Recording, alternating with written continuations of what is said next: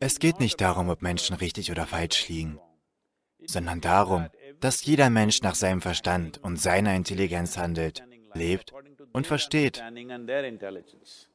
Nicht jeder kann das Leben im gleichen Maße wahrnehmen und verstehen.